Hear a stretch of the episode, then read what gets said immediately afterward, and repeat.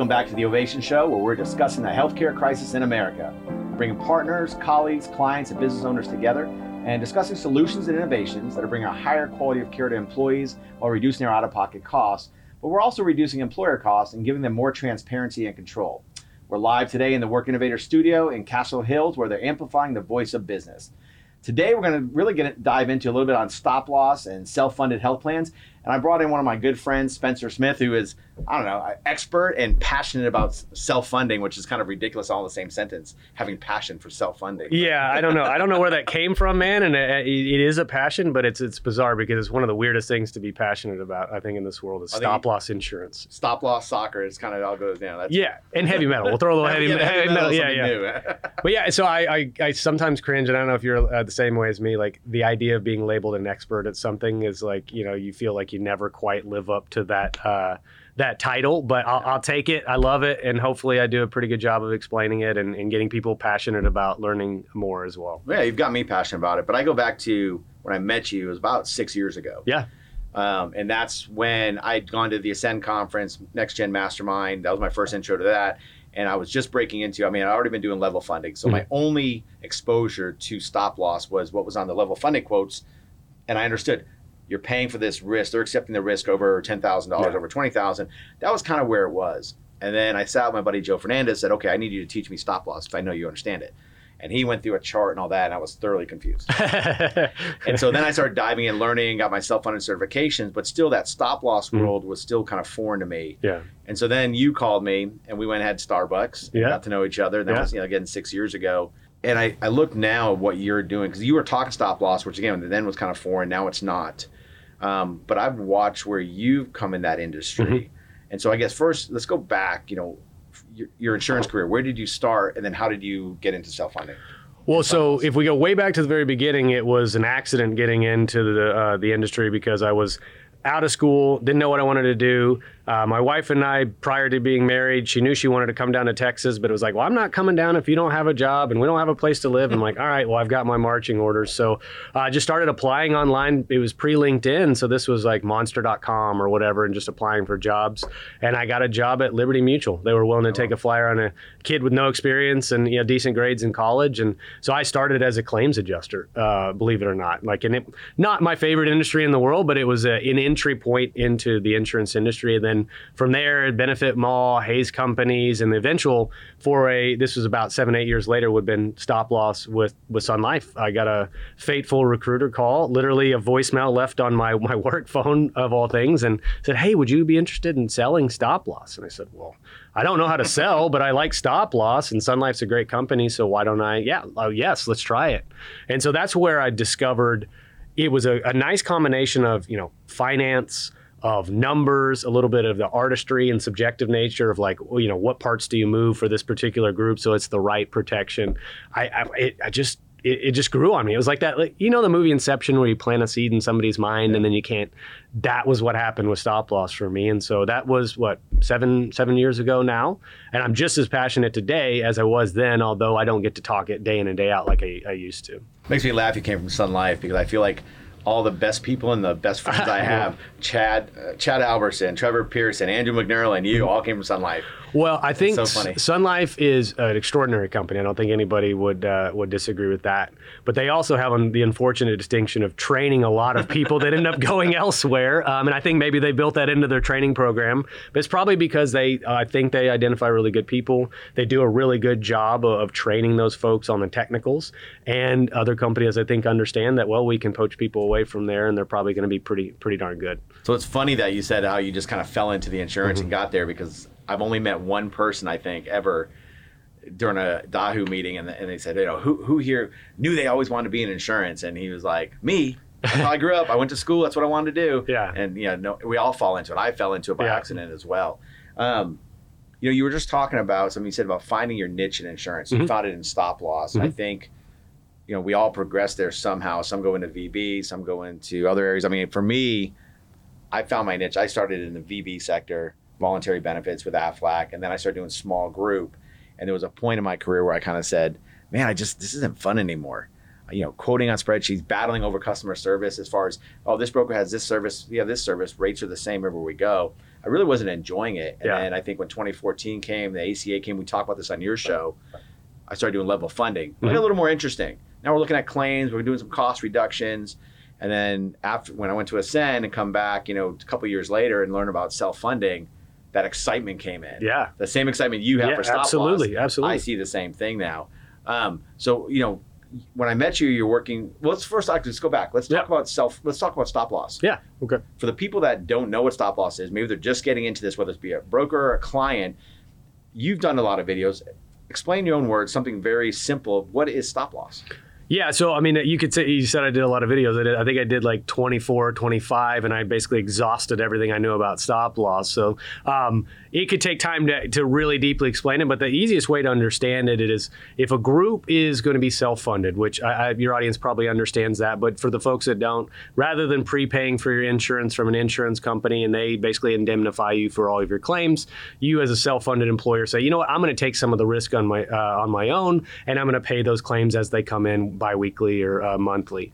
Stop loss is effectively just that layer of risk protection that sits on top that says, all right, in the event of a truly catastrophic claim, a 50, 100, 150, 250,000 dollar claim, we are going to buy protection that prevents us from, you know, effectively uh, our budget being blown up by one very sick person or one one big incident. So stop loss just layers on top of your your normal daily claims and allows you to mitigate that really really big picture risk as well as there's an aggregate stop loss that, that obviously protects the whole thing. But it's just a it's a stopgap. A stop loss is exactly. I think I heard somebody say that stop loss is the only insurance that's appropriately named because it literally stops your losses, and that's the goal. So if you're going to be self-funded, you're going to add a layer of unpredictability to your plan. This is there in a worst case scenario type situation. we say worst case scenario, and I think that's one of the, the always the pushbacks when we talk to a client, maybe even taking them self funded, the risk. Oh my God, Mhm. there's risk. And realistically, we say, well, you know what your risk is though, because you know we'll look at here's what the maximum claims are. Mhm. That's your worst case scenario, and the stop loss basically picks up all that true risk afterwards. Yeah. So we always kind of explain that really the main thing you have to worry about is this is your max exposure, and it's just that volatility month by month, week by week, of Mhm. depending on what's going on in your in your company. But you know, with stop loss, I think that's there for those big catastrophic claims overall. Mhm. Things like things you can't predict: cancer, heart attack, strokes, uh, premature babies. Preemie always- babies are the one that babies I'll are the big always come to. Yeah. Well, I, I, that's probably outside of some of the specialty medications. I mean, I, that was the most frequent, extremely large claim that I saw was preemie babies that stayed in the NICU for a couple weeks or a month. I mean, it was very regular to see a two, three million dollar claim. But I saw preemie twins one time that was like three point four million dollars, and you're just going, my God. Yeah, But that's, I mean, that's, that is what the stop loss is there for, is that nobody knows that's coming, right? You know, you have somebody that is pregnant on your plan and you hope everything goes well, but in the event that it doesn't, that's what the stop loss insurance is there for. Yeah, in fact, we know a captive we work with. I mean, they they had three pre- preemie babies last year in that whole captive. I mean, that, that hurt them. But it's such an odd. It doesn't happen that often. Right. And when it does, though, you know, it's a million plus probably each baby. You mentioned also the pharmacy side of stuff, Mhm. and I know that's where we've been really lucky. We've been able to reduce with partners like Script Sourcing, which now Andrew McMillan works for. Yeah, I know. Congratulate Andrew, by the way. Good job. I, I was very, very excited to see him land there. Yeah, and so you know there we're able to pull off a lot of that pharmacy now too because we just have we have a group that you know is a two hundred thousand dollar hit Mhm. for pharmacy on one drug. Using a company like Script Source, and we're able to pull that off the stop loss, which again gives us more favorable rates with the stop loss. Yeah, any, anytime you can make risk more predictable and even potentially move it off the plan or out of the plan, uh, the, the stop loss obviously that's going to be a fa- have a favorable impact. So are you guys? So when they move it, just out of curiosity Yeah, yeah. myself, so when they move it, how how is it becoming uh, an you know a separate part of the plan? How is it being sourced separately? I'd be curious just to hear because that's something I hear in the market, but I haven't had fully explained to me yet. Yeah, there's a few different ways to do it. Different companies. We found Script Sourcing to be the best one that we're using, but basically it's a strap on to the PBM. okay. So if PBM gets the, let's just say it's Humira, they get the prescription, that immediately gets flagged over, sends over to Script Source, and they reach out to the employee, said, hey, if you will walk through some process with us, and we think we can get that drug for you at no cost, Right. and it that way, it, no cost to the employer and no cost to the employee, it pulls it off the claims. And we find even now when we're talking to stop loss and, and we're, we're working with carriers and doing and trying to get rates, we'll tell them, hey, they ask now, what, what do you have implemented? Well, we've got RBP in, we have pharmacy mm-hmm. managements, we have zero card, we have these things there, and that's reducing claims get us some more favorable rates with the stop loss. Well, that's just so I got I had the uh, fortune of speaking at the uh, U Powered Benefits uh, conference in Arizona. Wish I Arizona. had gone to that. Yeah, mean, it was great, by the way. It, it was fantastic. Uh, shout out to Emma and David for an awesome uh, conference. But I had the fortune to be able to speak about stop loss at that event with Christy Vago of Intact, and Yep. she's amazing. But we talked about how important the story is to tell the stop loss carrier MGU. So when you're positioning things like zero card or script script sourcing, the carriers need to know that stuff because that's a material impact on the plan, and that might change the risk assessment Yep. for a person. Oh, well, you can get the drugs over here. Yeah, we, we predicted it was going to cost 120 grand a year, but you're getting over here at zero cost or lower cost. Well, now all of a sudden that's not a concern for the stop loss carrier. But as as brokers and consultants, I, I think the the message was really make sure you inform the stop loss carrier of all the things that you plan to do ahead of time. Give them adequate data as well as uh, ample time to assess what that impact would be. But given that data. Don't just expect they assume it or don't expect that it's not going to have an impact because actually most of that stuff does. Even if it's just on the ag factors, um, it's going to improve the, the plan performance. And so they'll give you discounts for that. Yeah, it's all about risk, and like I mean, that's what we look at when we're taking a group or looking at self funding. It's how do we lower that risk? We still want to give a higher quality of care, but how do we lower the risk, which inevitably lowers claims and lowers your stop loss costs? We're talking. ab- You're talking about you know again underwriting and Mhm. getting rates. You came from a GA Mhm. or an MGU. Um, GA, yeah. yeah, okay. Amwins, yeah. Okay. Yeah. So with Amwins, so you're quoting different carriers. Mhm. So I don't know what if I'm a employer or a broker and I'm quoting different carriers. What are things that we should be doing besides hey, there's data, give them all the information. What other what other suggestions do you have when you're going? Well, so uh, the the value of a GA, there- there's a, few reasons you'd use a GA. One is the access to the market, right? Like they're going to have access and relationships with a lot more carriers than most brokers have directly. But I think one of the key things that they're going to bring to the table is understanding. Well, if this is the type of risk, this is the type of group, this size, here's the specialty things they're doing. They're going to go, okay, well, if I have 30 carriers to go to, out of uh, you know those 30 maybe seven are really appropriate or they're going to have an appetite for this particular risk profile.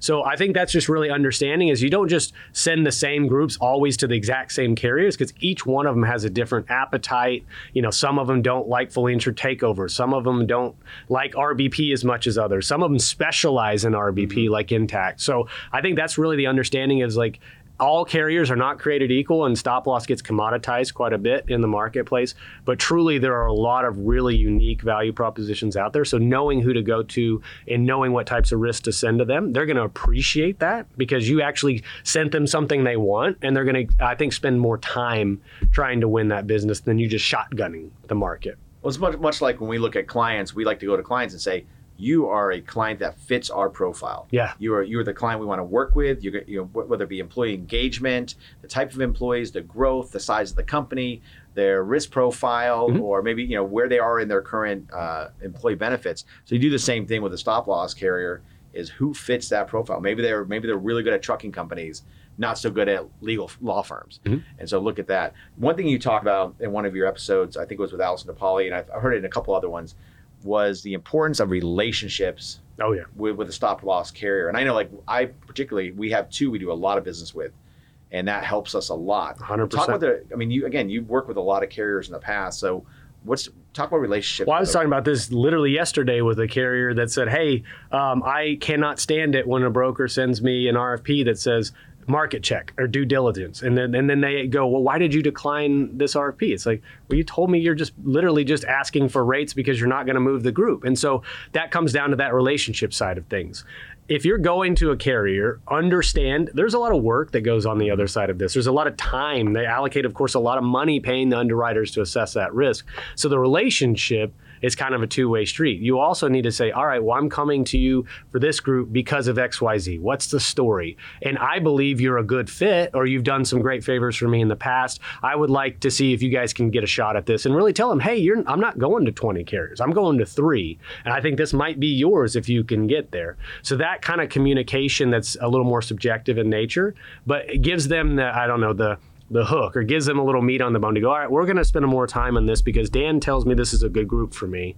Let, us take a look and see if he's right. And if, if we agree, let's go write this thing together. Yeah. And so I think that's where the relationship side comes in too. If if things happen or things go wrong or something slips, slips through the crack or there's a, a claim that's maybe on the fence, but you've had a, you built a decent block with them, you've, you've done uh, well for them in the past, they might go, you know what, we'll, we'll cover this one. And then you remember that, right? That's a two way street too. So maybe you give them uh, opportunities on more groups in the future because of that. I think not a lot enough people understand how important the relationship is with a stop loss carrier because there's so many levers that can be pulled and there's so much room sometimes for them to move to get groups it's that the relationship side but if you're just again shotgunning the market or blasting it out to everybody and you don't really build any rapport they're also not going to do any favors for you in return well i also think not even the block of business. Maybe I only have a, one client or a yeah. couple clients, but when you keep a client with us, I would think we keep them with a stop loss carrier.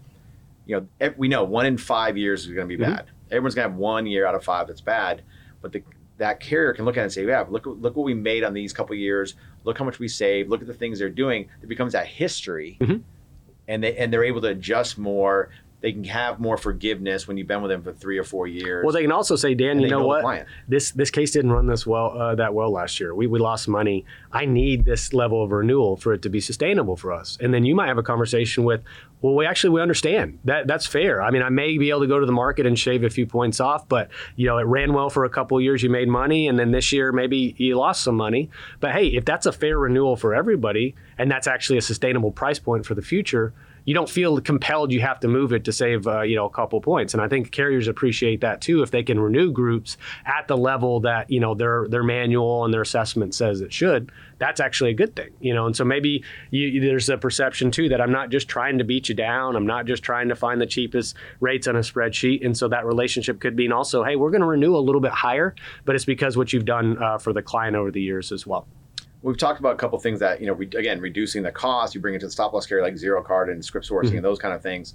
but so from your side looking back mm. what are some of the little other secrets that you know hey have you thought about this to help reduce costs you know lasers. Well, I want to talk mm. about lasers with you in a minute. Okay. But what other things besides there are there other little th- things you've seen that can help reduce costs, help negotiate, mm-hmm. or that maybe that employers and, and brokers miss?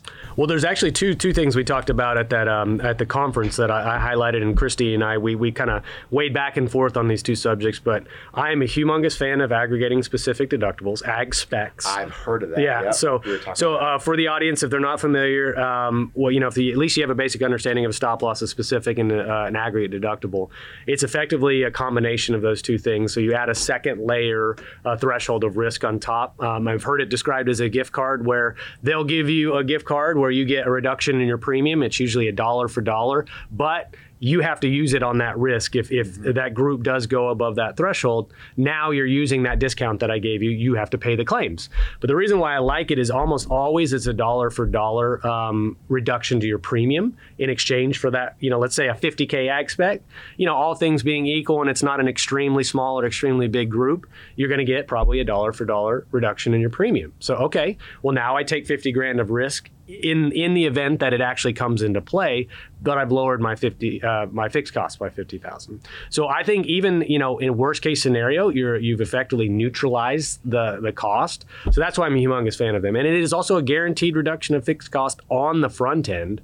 So let's say you do run well well, you know, you lowered your fixed cost price point by 50 grand, and next year's renewal, that's your starting point for their uh, leverage trend and things like that. And so I just, I'm a big fan of that versus like an experience reward where you pay for the potential to get money back. Um, some carriers will say, all right, well, we'll charge you 5%. If it runs well, you'll get a 10% return on premium at the end of the year. And there's a bunch of criteria that have to be met. I don't like the idea of paying for the potential to get more money back. I'd rather just reduce my, my front end fixed Yeah, David Contorno, I expect when he said that, I, heard Contorno say that in January in Nashville.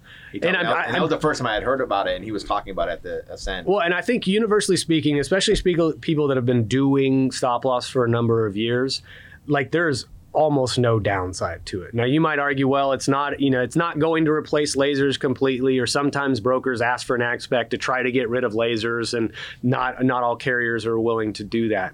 But it's just one of those really useful tools in your toolkit that are not enough uh, consultants, I think, ask for. And I, I think it's really the, the the problem is just understanding the basics of what it is and how it works and why it works. Then when you explain it, usually like you, you're going, ah, I've heard of that, and oh yeah, like so that all it really comes down to is just a little bit of education from the co- stop loss carrier to explain why it could be valuable. So, all right. So we mentioned lasers now. Going Yes. to lasers. So first, explain a laser. Okay. So if we're, again, we're working with a basic understanding of what a specific deductible is, let's use a basic example of I've got a 100K spec for my, my uh, employee base. So everybody uh, has a $100,000 deductible. I, as an employer, pay every dollar up to 100,000. If one person goes above that, now the stop loss carrier picks up that tab. A laser says, you know what? Everybody gets a $100,000 spec, except Sally over here has cancer and she's on a routine chemotherapy treatment, and that's going to cost probably about $250,000 next year. So the stop loss carrier says, you know what? I cannot not absorb the risk that Sally uh, proposes to the plan without either raising the premium up substantially, or how about we add a laser for Sally, which means everybody else stays at that 100K level. But if Sally has $250,000 of claims, that employer has to pay all $250,000 until stop loss would potentially come into play. So it's just it's it's pulling somebody out of the pile, setting them aside and saying that person has their own specific deductible assessment is what they call it or a laser is the terminology, but it's just pinpointing one person and saying you are actually different than the rest of the risk profile, so we have to have a higher, it's always going to be higher level of deductible for you.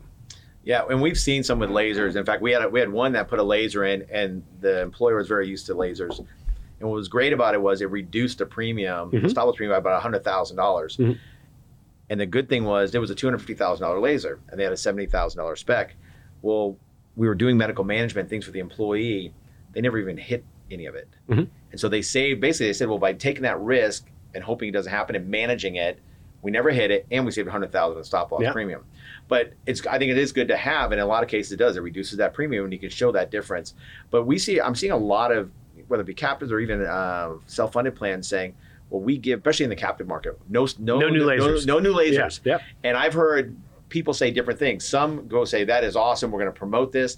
Other people say no new lasers is not a good thing. Yeah.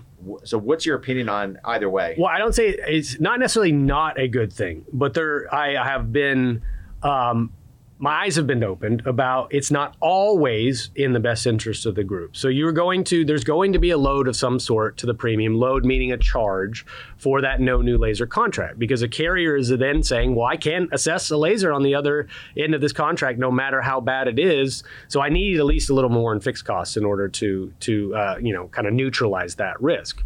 But the problem with if you get stuck in the mindset of a no new laser, let's say you have that one instance that you just described. Well, if I'm not going to allow that carrier to laser, well, how are they going to right the ship? They're going to re- increase the premium. So some of those no new lasers will come with a 50% rate cap, meaning they can't increase the premium by more than 50%. But let's say their loss ratio is four or 500%. Well, no matter how many years they raise it by 50% each year, they're going to be stuck. Um, and the group is going to be paying out the wazoo in fixed costs. So your example is a great example of why it would be in the group's best interest to actually take the laser. Because, hey, the risk to the laser means it may not actually happen. I think they say roughly about 50% of the time, or even, I think actually it's closer to 25% of the time, uh, an underwriter's assessment of a laser actually was correct.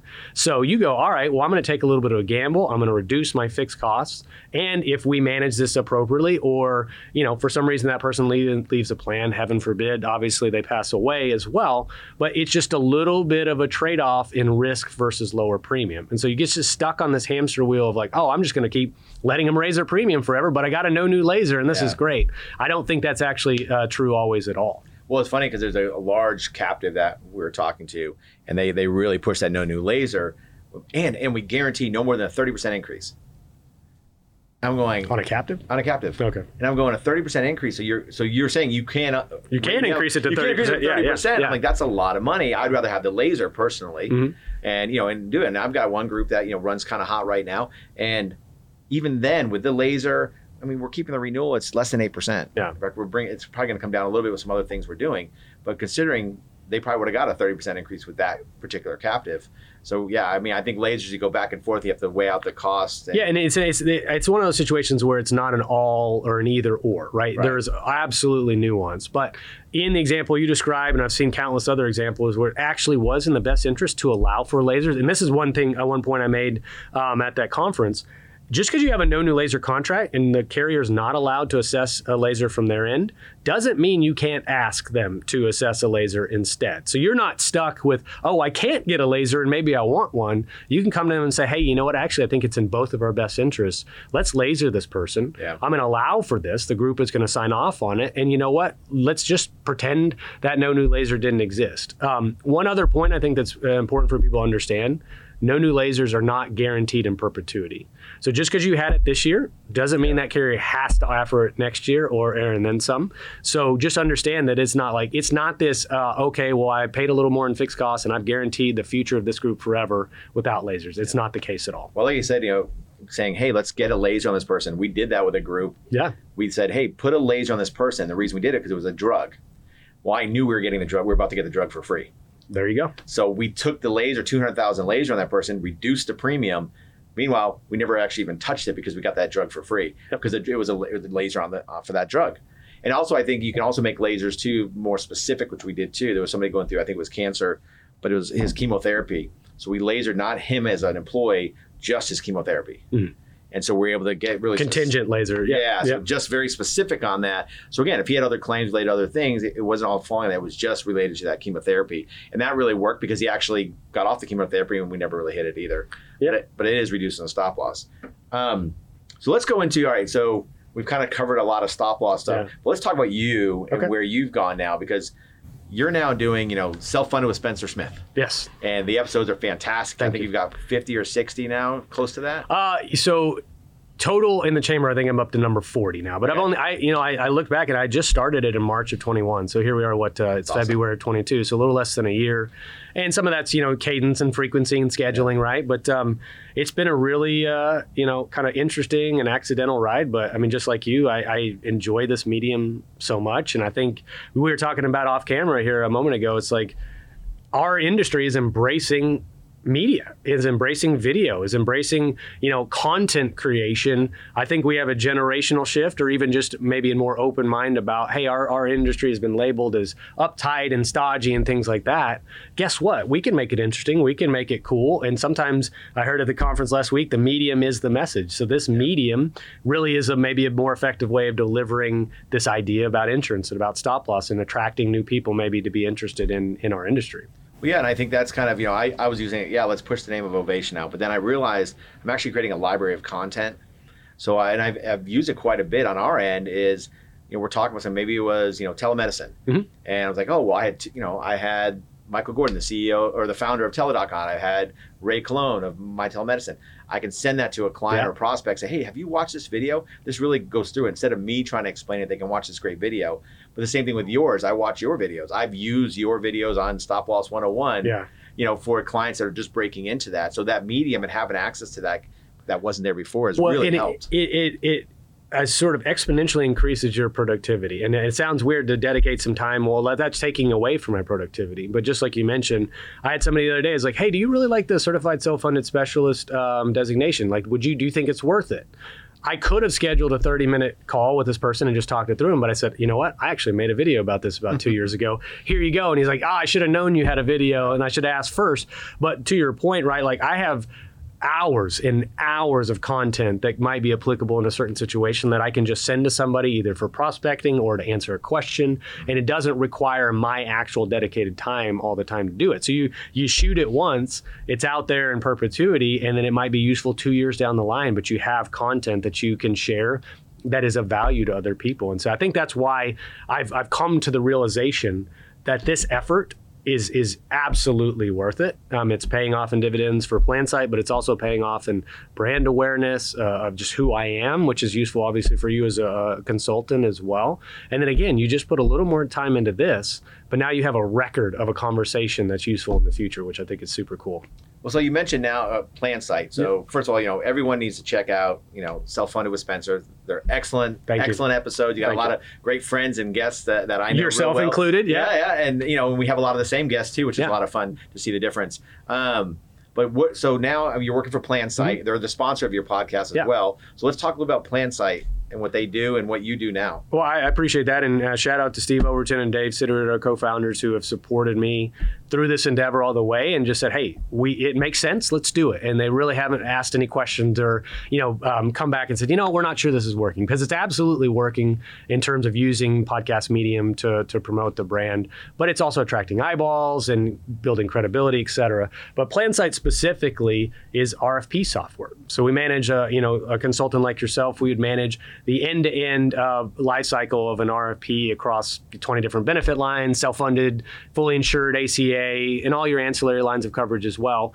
with the idea that there's a single system of record more efficiency, some automation, some transparency, things like that. Just modernizing what you believe an RFP usually is, which is mostly email and Excel and PDFs, and then a bunch of manual data entry all day long. And so, no matter the size of the broker we talk to, almost everybody universally does it in some form of that, and almost everybody complains about the process. And so that's that's where the inception was for this software, and it's been fun, man. I mean, I get to take stop loss knowledge, benefits knowledge, broker knowledge, all that stuff, and apply it to the technology space, which is it's fast moving. Like you have an idea, I'll talk to our CEO, we'll flesh it out. Two weeks later, it's out. You know, it's it's on the screen. So just that speed of of seeing things come to fruition is is a little bit different than the insurance world where you work for some very big firms and it might take six months or a year to get something in motion. You're just like, ah, it's like pulling teeth sometimes. So Well, speed and efficiency is, I mean, it's Yeah. huge, especially when we're dealing with so much data and numbers and trying to do things. So with PlanSight, is there a certain client size that you Mm-hmm. that it works with best? Um, not necessarily client size. We we usually like brokers that have a decent mixture of fully insured, self-funded, ACA, because it's really what we're selling is a workflow management tool for their whole block. And so we don't just sell an ACA tool, or we don't just sell stop loss. It's it, brokers looking for a modernization of their whole process and a system that can manage that whole historical record. So we usually like brokers that have, you know, let's call them 50, 100 clients or above that have a good mix. Um, as we still scale, right? We're not in every market yet, so we're looking for really good partners that will help us leverage that um, that location and, and such. So um, I, I just think really somebody that shares the vision of what we're trying to do and the big picture of what we're trying to do and is committed to that over the course. Of, you know, it's not just oh we're going to throw our groups in here this year and see what works. It's like we are committed to this idea and this will be the future of the way that we manage our RFPs. And so that's that's the type of uh, relationship we're looking for at this this point in our life cycle. And are you working with employers direct at all, or just through brokers? And No, no. I mean, I think I think originally they thought perhaps direct to employer might work, but I think you and I, and obviously you as a consultant, know that how sophisticated and complex the benefits process is and understanding what's available to go directly to an employer and then have to sell to every single mm-hmm. employer in the world we're much better being very friendly. And our, our, tool- our tool really is designed for benefits brokers with the carrier in mind in that equation as well. And so selling directly to employers i think some some competitors of ours have tried it. Some other health plans have tried it and they get their hand slapped pretty quickly and realize that was a mistake trying to go direct. And so we much better we'd much rather go through a consultant uh, channel like you. Okay, yeah cool. Uh, and then how do people reach you at PlanSight? You can, I mean, email. Yeah, so just, I mean, uh, so obviously look up Spencer Smith on LinkedIn. Um, plansight.com is the simplest way to find us. Not only is there an explainer video there, but there's also a request for a demo, which I'll probably end up being the guy that gives the demo as well, so you can reach me that way. But just just plansight.com or Spencer Smith on LinkedIn. Okay, cool. And then so going back to your podcast, Yeah. you talked about earlier that you're. I, I saw you even. I think you said it with uh, online, like you're going pro. Going pro, yeah. So talk. What does that mean? What I, I saw that post Yeah. on LinkedIn. I think it was yesterday. Well, it's funny too. You know, I, I, I, I guess I've come to the realization that there's a potential to this to be a, a, a actual vehicle. Um, so rather than just a labor of love, or you know, maybe you know, just covering the expenses, I, I, there's there's tangible value. You know, getting people to fly in, getting people a platform to talk about their product or service, or just talk benefits and talk about humanize a lot of what we do. Um, I've discovered there's actually quantifiable value to that and have had some offers from people to, to sponsor the show, kind of similar to have you sponsors, and just going, okay, well, if I've committed to this vision, I, I'm hopefully creating a decent product. There's value in that. And so this year, my goal is to take advantage of those offers and turn it into something that's a higher quality product, spend money in marketing, promotion, and just turn this into a real business um, and treat it as such. So that's that's kind of the 2022 going pro is turning the podcast into an actual business. That's awesome. I'm excited for you. I mean, you do Thanks, such man. a great job. It's gonna be it's gonna be awesome to do. I appreciate um, that. So yeah, everybody needs to. I mean, tell everybody you need to watch Spencer Smith. Uh, Self funded with Spencer Smith. He's got great great episodes. There's over 40 of them, so you can watch it forever. Um, with that, I'm going to kind of close out uh, on this. Um, I want to also bring up uh, life and death decisions in the C-suite, done with our next gen mastermind partners, is now available. Um, you can buy it online. It's been out there since uh, I think November, December online. It's an Amazon bestseller. But we now have hard copies that we are sending out to employers. So if you're a CEO, CFO, uh, human resource executive, you'd like a copy, reach out to me at Daniel at Ovation Life or uh, my LinkedIn profile, Dan LaBroad. Send me a message. I'll be happy to get you your copy. Um, with that, we do want to thank our sponsors. We have Craig Shelley, Beverly Hills, fine jewelry and luxury watches. Uh, Success North Dallas, where Bill Wallace has been creating connections for over 35 years. And Work Innovators, who are amplifying the voice of business. And finally, we're going to close this out with a word from our uh, primary support and sponsor, TBX Benefits, where they are uh, experts at education and experts at administration. And thank you for watching, and we'll see you soon. Employers turn to TBX to provide a modern, seamless, and hassle free self enrollment experience for core and voluntary products aimed at educating, not selling to employees. In fact, not only can employers provide a user friendly, mobile responsive technology solution full of dynamic communications, professional videos, and a data driven decision support tool, they can do so at no cost to them. That's right, with TBX, there are no setup fees or PEPMs, and there's no need to replace existing technology, as we can easily snap onto any existing HRIS and HCM systems. Plus, the enrollment experience is ready in just 30 to 45 days or less, and data files are properly formatted and delivered to carrier and payroll destinations quickly, securely, and accurately. We look forward to helping you accomplish what others can't a state of the art technology platform for open enrollment, new hires, and qualified life event processing that's simple to implement and maintain. A partnership that's a perfect fit. That's TBX.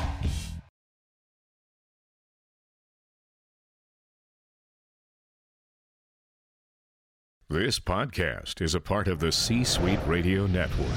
For more top business podcasts, visit c-suiteradio.com.